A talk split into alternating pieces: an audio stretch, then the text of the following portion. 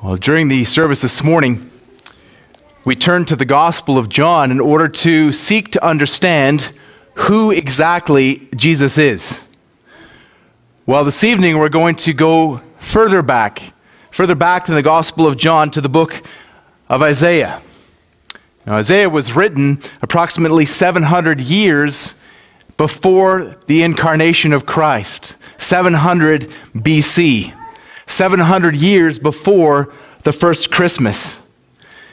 And this evening, I just wanted to look at, at two verses with you that really declare who Jesus is from Isaiah 7:14 and also from Isaiah 9:6.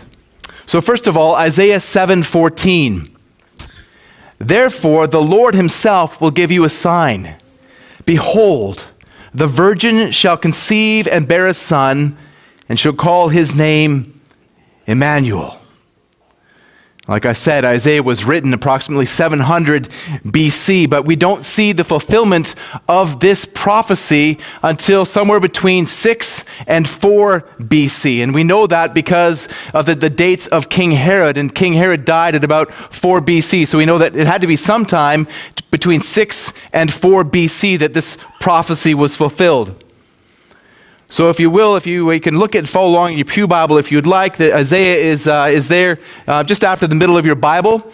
Um, you have uh, Psalms and Proverbs, then Ecclesiastes, Song of Solomon, and then Isaiah. It's, a, it's, it's one of the, the longer prophecy books in the Old Testament. As I said, you don't see this prophecy fulfilled until about the year somewhere between 4 and 6 BC. And you can find the, the fulfillment of this prophecy if you turn to your Bible in Matthew chapter 1, the first book of the New Testament. In fact, the first chapter of the first book of the New Testament in verse 18. Matthew 1 18. I'm going to read from verses 18 to 25. Now, the birth of Jesus Christ took place in this way. When his mother Mary had been betrothed to Joseph, before they came together, she was found to be with child from the Holy Spirit. And her husband Joseph, being a just man and unwilling to put her to shame, quietly resolved to divorce her. But as, she, as he considered these things, behold, an angel of the Lord appeared to him in a dream, saying, Joseph, son of David, do not fear to take Mary as your wife for that which is conceived in her is from the Holy Spirit. She will bear a son, and you shall call his name Jesus, for he will t- save his people from their sins. All this took place to fulfill what the Lord had spoken by the prophet Behold, the virgin shall conceive and bear a son, and they shall call his name Emmanuel, which means God with us. When Joseph woke from his sleep, he did as the angel of the Lord commanded him. He took his wife but he knew her not until she had given birth to a son, and he called his name Jesus. So, this prophecy is a very clear fulfillment of the prophecy that Isaiah had written in the year, about the year 700 BC. As we see from, from Matthew chapter 1, this was no ordinary birth.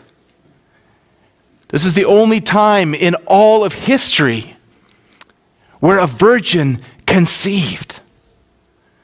Where a virgin conceived and gave birth to a son. This was a very special event. The children um, played this, this story out for us. Jesus had a human mother, Mary was his mother. But Joseph was not his father, Joseph was his adopted father. His father was God the Father. And so we, we understand that, that Jesus, we talked about this this morning, that Jesus was both fully man and fully God. This is a mystery, one of the greatest mysteries of all eternity, that someone could have the nature of God, fully God, and also the nature of man. And I explained that, that because of the, the, the, gravity of our sin, because of the depths of our depravity, that, that in order for God to provide a payment for our sin, the sacrifice for that sin also had to be infinite. Because God is a holy and just judge, He must punish sin. If God does not punish sin, he ceases to be God. God is holy, and God is righteous, and God is just, but God is also merciful and loving and gracious. So he sent his son. He sent his son, fully God and yet fully man to live the righteous life that we could never live, to die the death that we deserved to die, so that God could be both just and the justifier of the one who has faith in Jesus. All sin will be punished. All sin either remains on our heads or it is transferred to Jesus Christ. That is the core of the gospel that when Jesus was on the cross, he bore the penalty for our sin as his heavenly Father poured out his holy wrath on his Son in our place. So, Jesus, it, by faith, we believe that Jesus takes our guilt and he also gives us his righteousness. That's the other half of the gospel. That every good and perfect work that Jesus did throughout his entire life, his perfect love of the Father, his perfect love of his fellow man, all of those good works are credited to our account when we put our faith in Jesus. So we can understand in a way that those who first read the prophecy of Isaiah in the, in the year 700, we can understand in a way better than they could have understood what it means when we call his name Emmanuel, which means God with us. It doesn't just mean that God is physically present with us, it means that God is with us instead of against us. That because of his great love for his people, he punished his son in our place so that we are no longer under his wrath. This is the core of the gospel, that we can truly say, God with us. Again and again, through the ministry of Jesus Christ, he testified as to who he was. In John 10 30, we read that he said, I and the Father are one. I and the Father are one. Now, the Jews knew exactly what he was saying when he said this. As they took up stones to stone him for blasphemy. Because if he was not truly who he said he was, then he was the worst kind of liar. He was a blasphemer against the holy God by claiming himself to be God. And so we, we talk about whether either Jesus truly was the Lord or else he was the worst form of liar, or else he was a lunatic. But we believe by faith that Jesus Christ was indeed who he claimed to be God incarnate. And so you can call his name Emmanuel. Emmanuel, because he is now with us, not against us.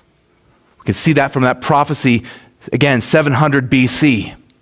Now in Isaiah 9 6, we see more names of Jesus. Isaiah 9 6 says, For to us a child is born, to us a son is given, and the government shall be upon his shoulder, and his name shall be called Wonderful Counselor, Mighty God, Everlasting Father, Prince of Peace. So, very quickly, we, we can talk about, first of all, what it means to us a son is given. To us, a son is given. To us, the son is given. To us, God the Son is given. We just said that we've seen that from, from John 10 30, where he declared that I and the Father are one. He was demonstrating that, that he is and always has been with his Father. We can see that all through the gospel accounts. Next, we see that the government is on his shoulder. Jesus was indeed the Lord. In his first incarnation, he came as a, as a humble servant, yet he was still always the Lord. And as I explained to, to our, our church this morning, that even when Jesus was there as a baby in a manger, he was still upholding the universe by the word of his power. Fully God and fully man. He demonstrated his lordship at the end of, of his ministry in the Great Commission, Matthew 28 18, where Jesus came to his apostles and said to them, All authority in heaven and on earth has been given to me. And so he said, Go therefore.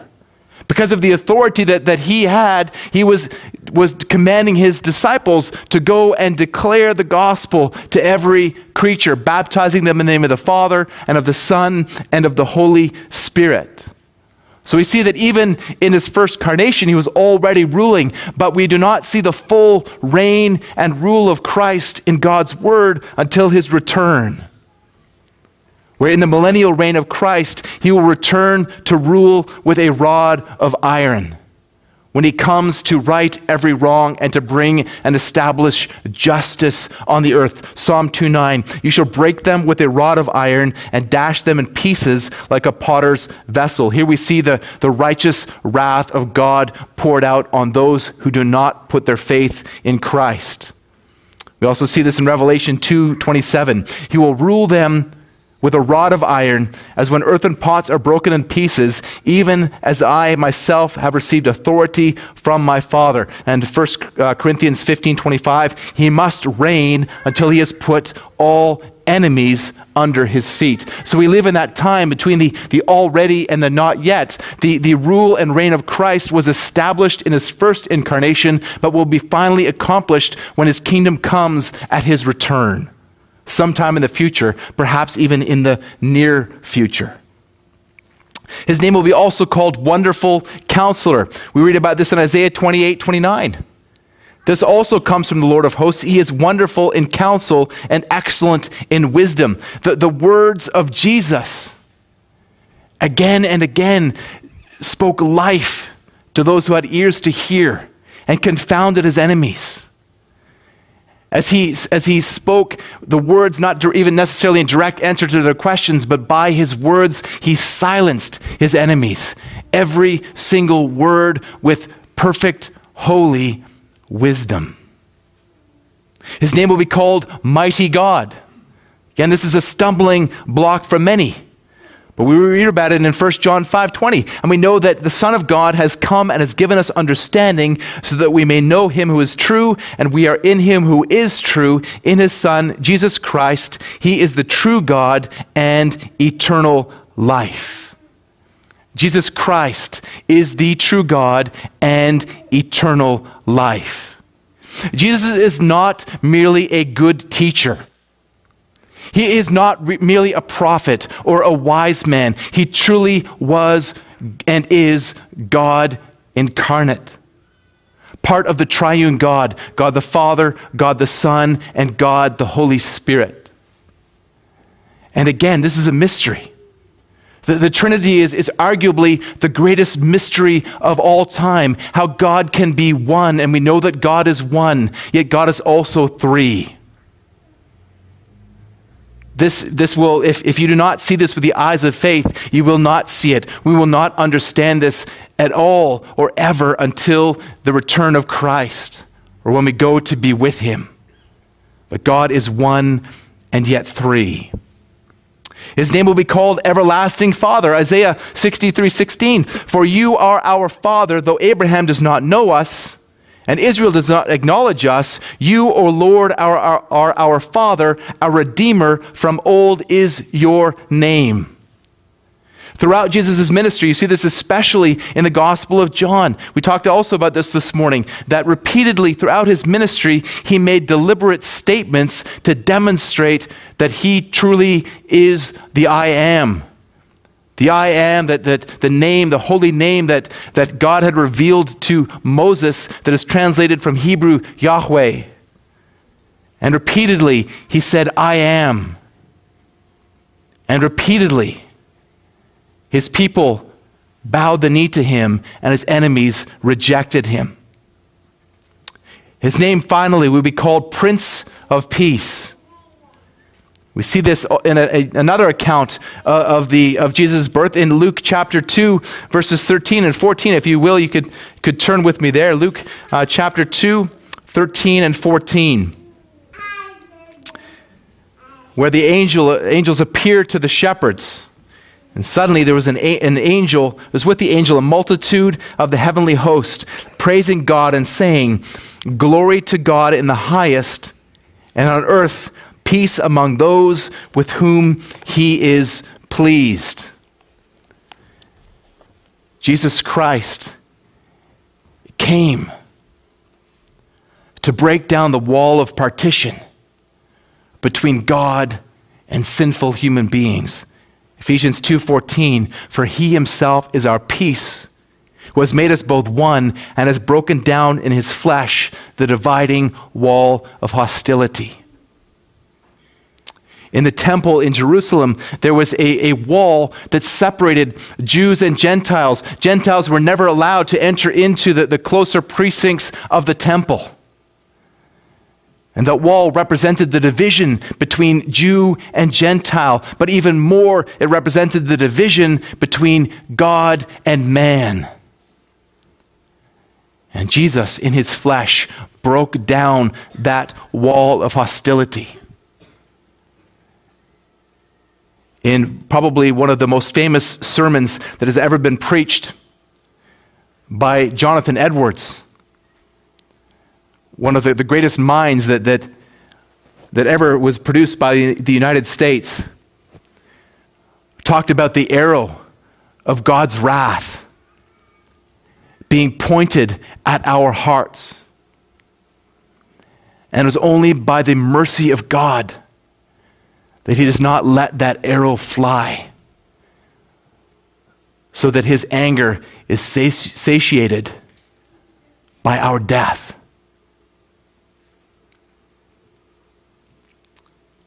But in his son, he does not hold back the arrow. He let the arrow fly, the anger of his wrath, into his son as he poured his wrath out on Christ instead of us. This is the love of God that he would send his, his son to die so that in Christ we can live. Now, this also is a stumbling block for many who, who know that, that and believe that, that Jesus was righteous. They believe that he didn't sin. But they wonder how he could be crucified. Because of, of passages like Deuteronomy 21 23, a hanged man is cursed by God. But what they don't understand is that on the cross, the Son was cursed by God in our place. Galatians 3:13 references Deuteronomy 21. Christ redeemed us from the curse of the law by becoming a curse for us. For it is written, Cursed is everyone who is hanged on a tree, so that in Christ Jesus the blessing of Abraham might come to the Gentiles, so that we might receive the promised Spirit through faith.